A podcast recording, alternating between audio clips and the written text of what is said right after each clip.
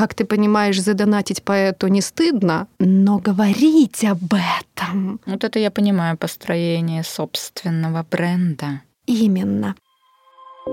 Je suis capuchon avec pêcheur et camembert pour l'amour attachando mes réfrigérateurs dans les gares des marines avant-garde toujours Louis Vuitton même chose Récamier Talk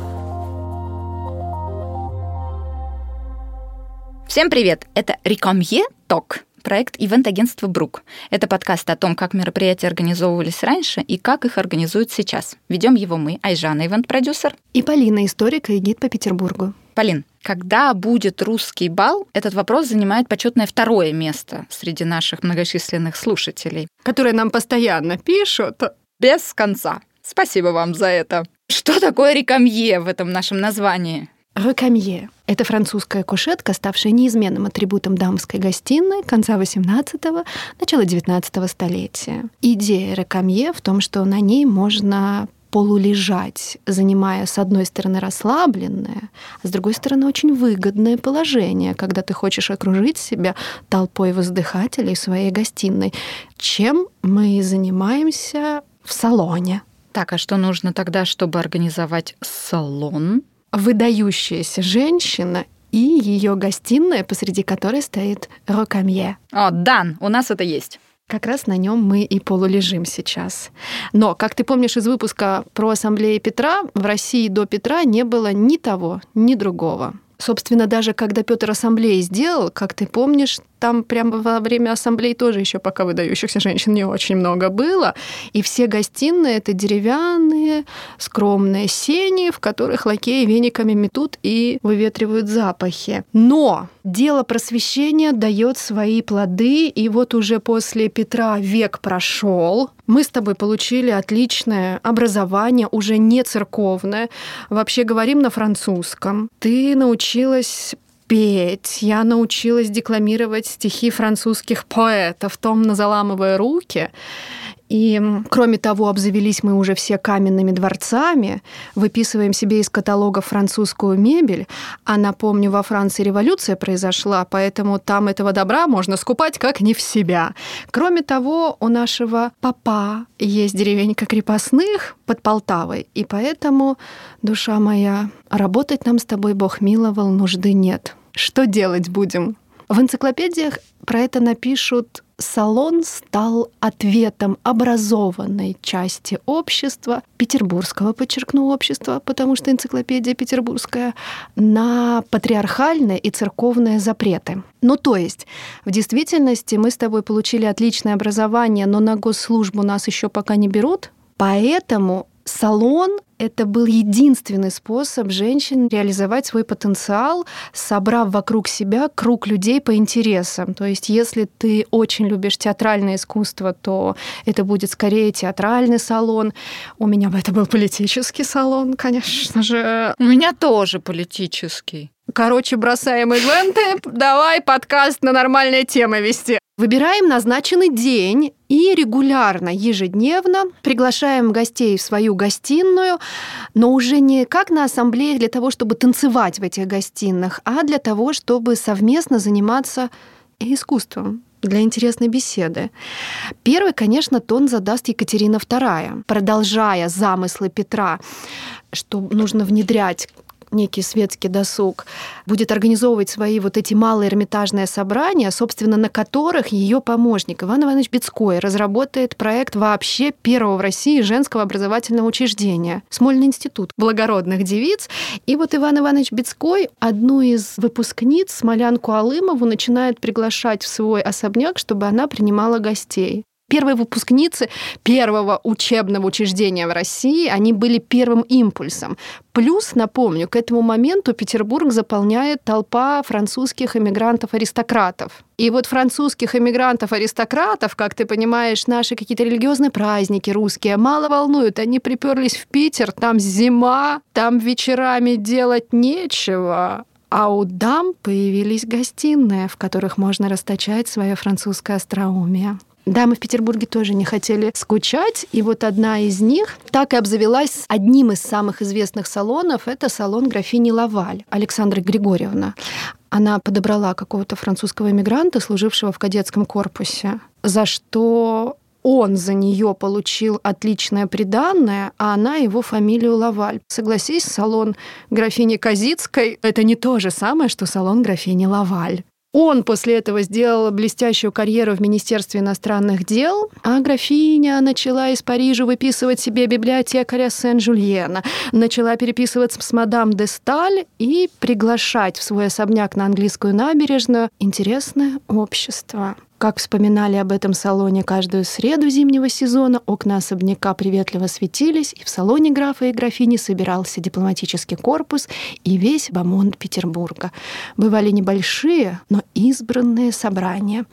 Именно у графини Лаваль Карамзин впервые читает отрывки из истории государства российского. Поет Полина Виардо. Молодой Пушкин, только что поступивший на службу в коллегию иностранных дел, читает здесь оду «Вольность». После этого чтения он в Петербург приедет спустя 10 лет, как ты понимаешь, когда из ссылки вернется, но зачем-то все равно придет графиня Лаваль, и у нее же будет читать сцены из Бориса Годунова. Собственно, библиотекарь, вот этот Сан-Жульян, напишет, что здесь я имел возможность видеть видеть Пушкина, Крылова, Жуковского. Если это все происходит дома, у интеллигентной женщины, это можно назвать прообразом квартирников, например? Но не совсем. Ключевое отличие — это хозяйка салона. Ну что там хозяйка? Будем говорить откровенно, это царица салона, как они себя и называли. Круг интересов и тематику задает хозяйка дома. Ты еще у меня на квартирнике не была.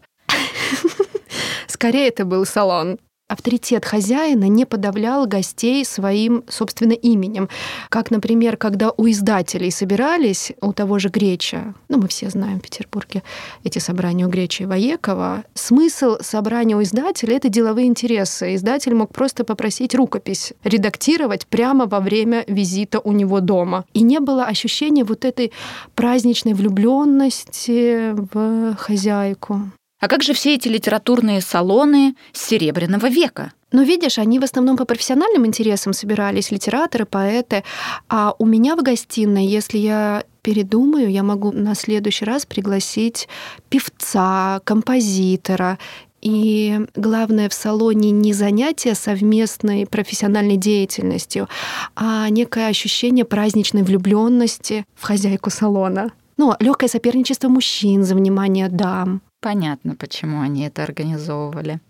Хорошо, а в чем секрет успешного салона? Ну, во-первых, нужно быть женой канцлера или дочерью графа, например, Салтыкова. А во-вторых, иметь деревню крепостных и собственный каменный особняк в Петербурге.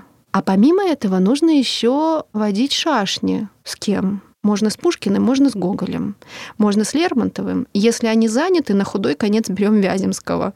Знаешь, кому этот Вяземский нужен. То есть это такие инфлюенсеры того времени. Сто процентов, потому что если мы их не приглашаем, то как об этом узнают потомки, что было ощущение всеобщей праздничной влюбленности в хозяйку в салона. Меня. Да, то есть надо классному поэту подсунуть альбом, чтобы он там какую-нибудь оду написал. Например, в салоне Олениных Пушкин встречает племянницу хозяйки дома Анну Керн тут же сочиняет «Я помню чудное мгновение». Все после этого салона Лениных в веках и в каждой экскурсии по фонтанке. То есть нам нужен блестящий гость, интересный, и помимо гостей мы с тобой еще сами должны быть чистейшей прелести, чистейшим образцом. В этом проблем нет. Безусловно. Потому что что бывало? Графиня Клинмихель в мемуарах напишет, что в царствовании Александра III директором Государственного банка был Ломанский, считавшийся хорошим финансистом. К несчастью, подчеркнуть,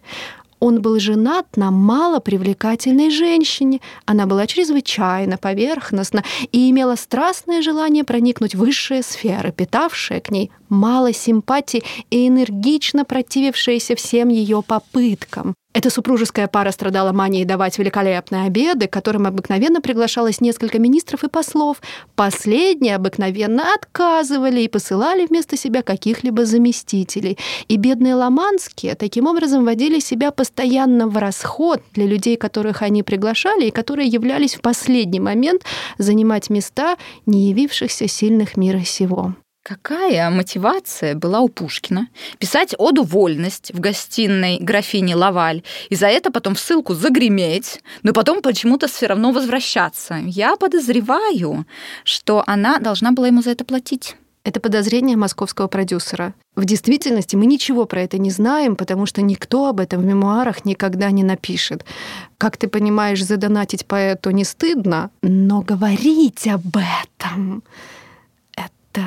не то. Однако, надо нам с тобой понимать, что, ну, например, у Пушкина есть цитата, что он э, в салоне графини Бобринской напишет про хозяйку, она всегда за меня лжет и вывозит меня из хлопот. Мы mm. между строк что-нибудь прочитаем, потому что именно в салоне графини Бобринской Пушкин беседует с Николаем I. Это прям достоверно известно. Даже дата 17 января 1834 года Пушкин с императором обсуждает историю Пугачева, которая пишется как императорский заказ. Даже если это была не прямая денежная благодарность поэту, то это могла быть протекция получения госзаказа, с организацией разобрались. Но если у меня нет благородного происхождения, как мне получить приглашение на этот салон посидеть на рекамье? либо быть французским эмигрантом-аристократом, либо английским дипломатом, на худой конец остроумным конногвардейским офицером. Почему только мужчины? А мы с тобой что, в салон других женщин будем приглашать? Можно еще быть гренадером, гренадер в полк по росту выбирали. Или бедным, но талантливым поэтом. А если у меня нет ни связей, ни талантов? То, скорее всего, ты крепостной и сиди в своей деревне. Полина, мне нужен топ-5 самых классных салонов того времени. Самый крутой — это салон знаменитейшая великой княгини Елены Павловны. Она была супругой младшего сына Павла I, великого князя Михаила Павловича, у которого стоит огромный Михайловский дворец, в котором сейчас главный корпус Русского музея. До того, как он стал Русским музеем, это дворец младшего сына Павла I. Мы знаем, что ты гид, так. И его супруга там вокруг себя собирает общество, и это салон самый известный, и он внес наибольший вклад в какую-то культурную жизнь Петербурга XIX века, потому что Елена Павловна именно была вообще главной сторонницей отмены в России крепостного права. Знаешь тот неловкий момент, когда об отмене крепостного права заботится немецкая принцесса? Это дурное влияние Запада. И она пригласила в качестве учителя себе Жуковского. У нее бывал Антон Рубинштейн, и она устроила у себя во дворце музыкальные курсы, из которых вырастет Петербургская консерватория. Потом она же к себе приглашала хирурга Пирогова и вместе с ним делала операции. Она основала крестовоздвиженскую общину сестер милосердия, которая потом станет частью Всероссийского Красного Креста. Струвы, основатель обсерватории, у нее бывал. Так, она первая, да, в твоем списке? Да, ну то есть при нее, например, писали, что при строгой цензуре того времени, естественно, процветала рукописная литература. Все сколько-нибудь замечательные записки доходили до великой княгини разными путями. Многие из них она пропагандировала между высокопоставленными лицами. То есть это к вопросу, зачем тому же молодому Пушкину приходить в ее дворец и читать ей свои черновики, потому что она может дать им ход, например. Правда, за это можно загреметь в ссылку, но Немецкие принцессы, они такие. Великую княгиню нечестно было бы сравнивать с э, другими салонами, потому что она иной административный ресурс имеет для того, чтобы и приглашать к себе, и не приглашать. Еще был салон графини Нессельроде. Статсдама и кавалерственная дама, в первую очередь супруга канцлера Нессельроде, принимала в апартаментах Министерства иностранных дел. И про нее напишут, что салон графини Нессельроде был неоспоримо первым в Санкт-Петербурге. Попасть в него при его исключительности представляло собой трудную задачу. Удержаться в нем при разборчивости и уничижительной гордости хозяйки было почти еще мудренее. Просто видишь, она в меньшей степени приглашала к себе художников и литераторов, Поэтому в мемуарной литературе про салон графини Неслерода известно меньше, хотя по значимости он многое значил, потому что про нее напишут, что с нескрываемым пренебрежением ко всякой личной пошлости или ничтожности она имела мало друзей и в обществе, хотя, созидая и разрушая репутацию, она влекла всегда за собой многочисленную толпу последователей и поклонников. Кто видел ее только в ее гостиной, прислоненной к углу дивана в полулежачем положении, как мы с тобой сейчас, едва приметным движением головы встречала она входящих. Да про меня в Инстаграме то же самое пишут. Она любила говорить о серьезной литературе, о высшей администрации, о политике, более, однако, внутренней, чтобы не компрометировать случайно своего мужа. Вот тут бы у меня были проблемы в моем политическом салоне, потому что, во-первых, у меня нет мужа. Корф напишет, что салоны петербургские составляют вместе биржу нашей администрации. Так дела обделываются гораздо легче и нередко полнее и основательнее, нежели в залах совета. Они одни сделали мою карьеру. Про Лавали мы уже поговорили. На самом деле принимали многие дамы. Генераль Шапансе, дочь коллекционера графа Мусина Пушкина, княгиня Шаховская. Просто понимаешь, для того, чтобы салон остался в веках, нужно было делать ход конем. Как это, например, сделала Александра Смирнова-Рассет. Она постоянно приглашала к себе Гоголя и еще оставила мемуары, в которых написала, что он за ней волочился. Поэтому про салон генераль Шипансе мы ничего не знаем, а про Смирнову Рассет знают очень многие. Они запишут, что сведения, почерпнутые Смирновой Рассет, были разнообразные. Чтения поучительные у нее были и серьезные. Даже богословские вопросы, богословские прения были для нее заманчивы. Профессор духовной академии мог быть также не лишним в дамском кабинете ее, как и дипломат, как Пушкин или Гоголь, как молодой лев, гвардейский любезник, в салоне она говорила о делах парижских со старым дипломатом, о петербургских сплетнях не без засловия или обменивалась загадочными полусловами с одним из своих поклонников. И она, приглашая гостей, у нее была такая интересная форма кокетства, потому что она входила в гостиную только-только после какого-нибудь урока. Ну, то есть не она ждала гостей, а когда гости уже собрались, она выходила и такая, я просто только что логарифмировала. Ты еще так и будешь продолжать эту цитату невероятно длинную. Но представляешь, Лермонтов с нее списал Минскую. Поэтому про Смирнову Рассет мы знаем, а про какую-нибудь Евдокию Голицыну, видишь, даже неинтересно обсуждать ее салон. Вот это я понимаю построение собственного бренда. Именно. Про собрание у Олениных мы поговорили, но я снова процитирую про его супругу, потому что все-таки она была душой этого салона. Дому Оленина служила украшением его супруга Елизавета Марковна. Она оживляла и одушевляла общество в своем доме. В гостиной встречалось несколько литераторов и художников. Предметы литературы и искусств занимали и оживляли разговор. Совершенная свобода обхождения, непринужденная откровенность. И важно, она принимала гостей лежа на широком диване. Окруженная посетителями, она широко улыбалась гостям, и нигде нельзя было встретить столько свободы, удовольствия и приятности пристойности вместе. То есть важно принимать гостей лежа, но пристойно. Вот задача, так задача. Полиночка, а почему закончилась эпоха салонов? Возвышенная и прекрасная? Крепостное право отменили, Айжан, и женщинам стало можно работать, а некоторым нужно. Теперь только наш рекамье ток среди всех дамских салонов, и то подкаст. Я думаю, нам надо срочно пригласить француза, расточать свое остроумие на наше рекамье, или талантливого, но бедного поэта. Лучше двух. Уважаемые талантливые поэты, присылайте варианты своих альбомных от на нашу почту. Друзья, мы завершили этот выпуск и хотим поблагодарить команду ивент-агентства «Брук» за работу над подкастом, а также нашего редактора Алину Москаленко. Полина, кого ты сегодня благодаришь? Сегодня я бы хотела выразить свою благодарность Елене Игоревне Жерихиной, как эталонному образцу интеллигентной, образованной петербурженки и порекомендовать нашим слушателям ее прекрасные книги. Айжан, у тебя перед глазами есть эталон интеллигентной, образованной москвички? Есть, но это не скромно. Je suis capuchon avec pêcheur et camembert pour l'amour attachando mes réfrigérateurs dans les gares des marines, avant-garde toujours Louis Vuitton, même chose. Erika Mir, tall.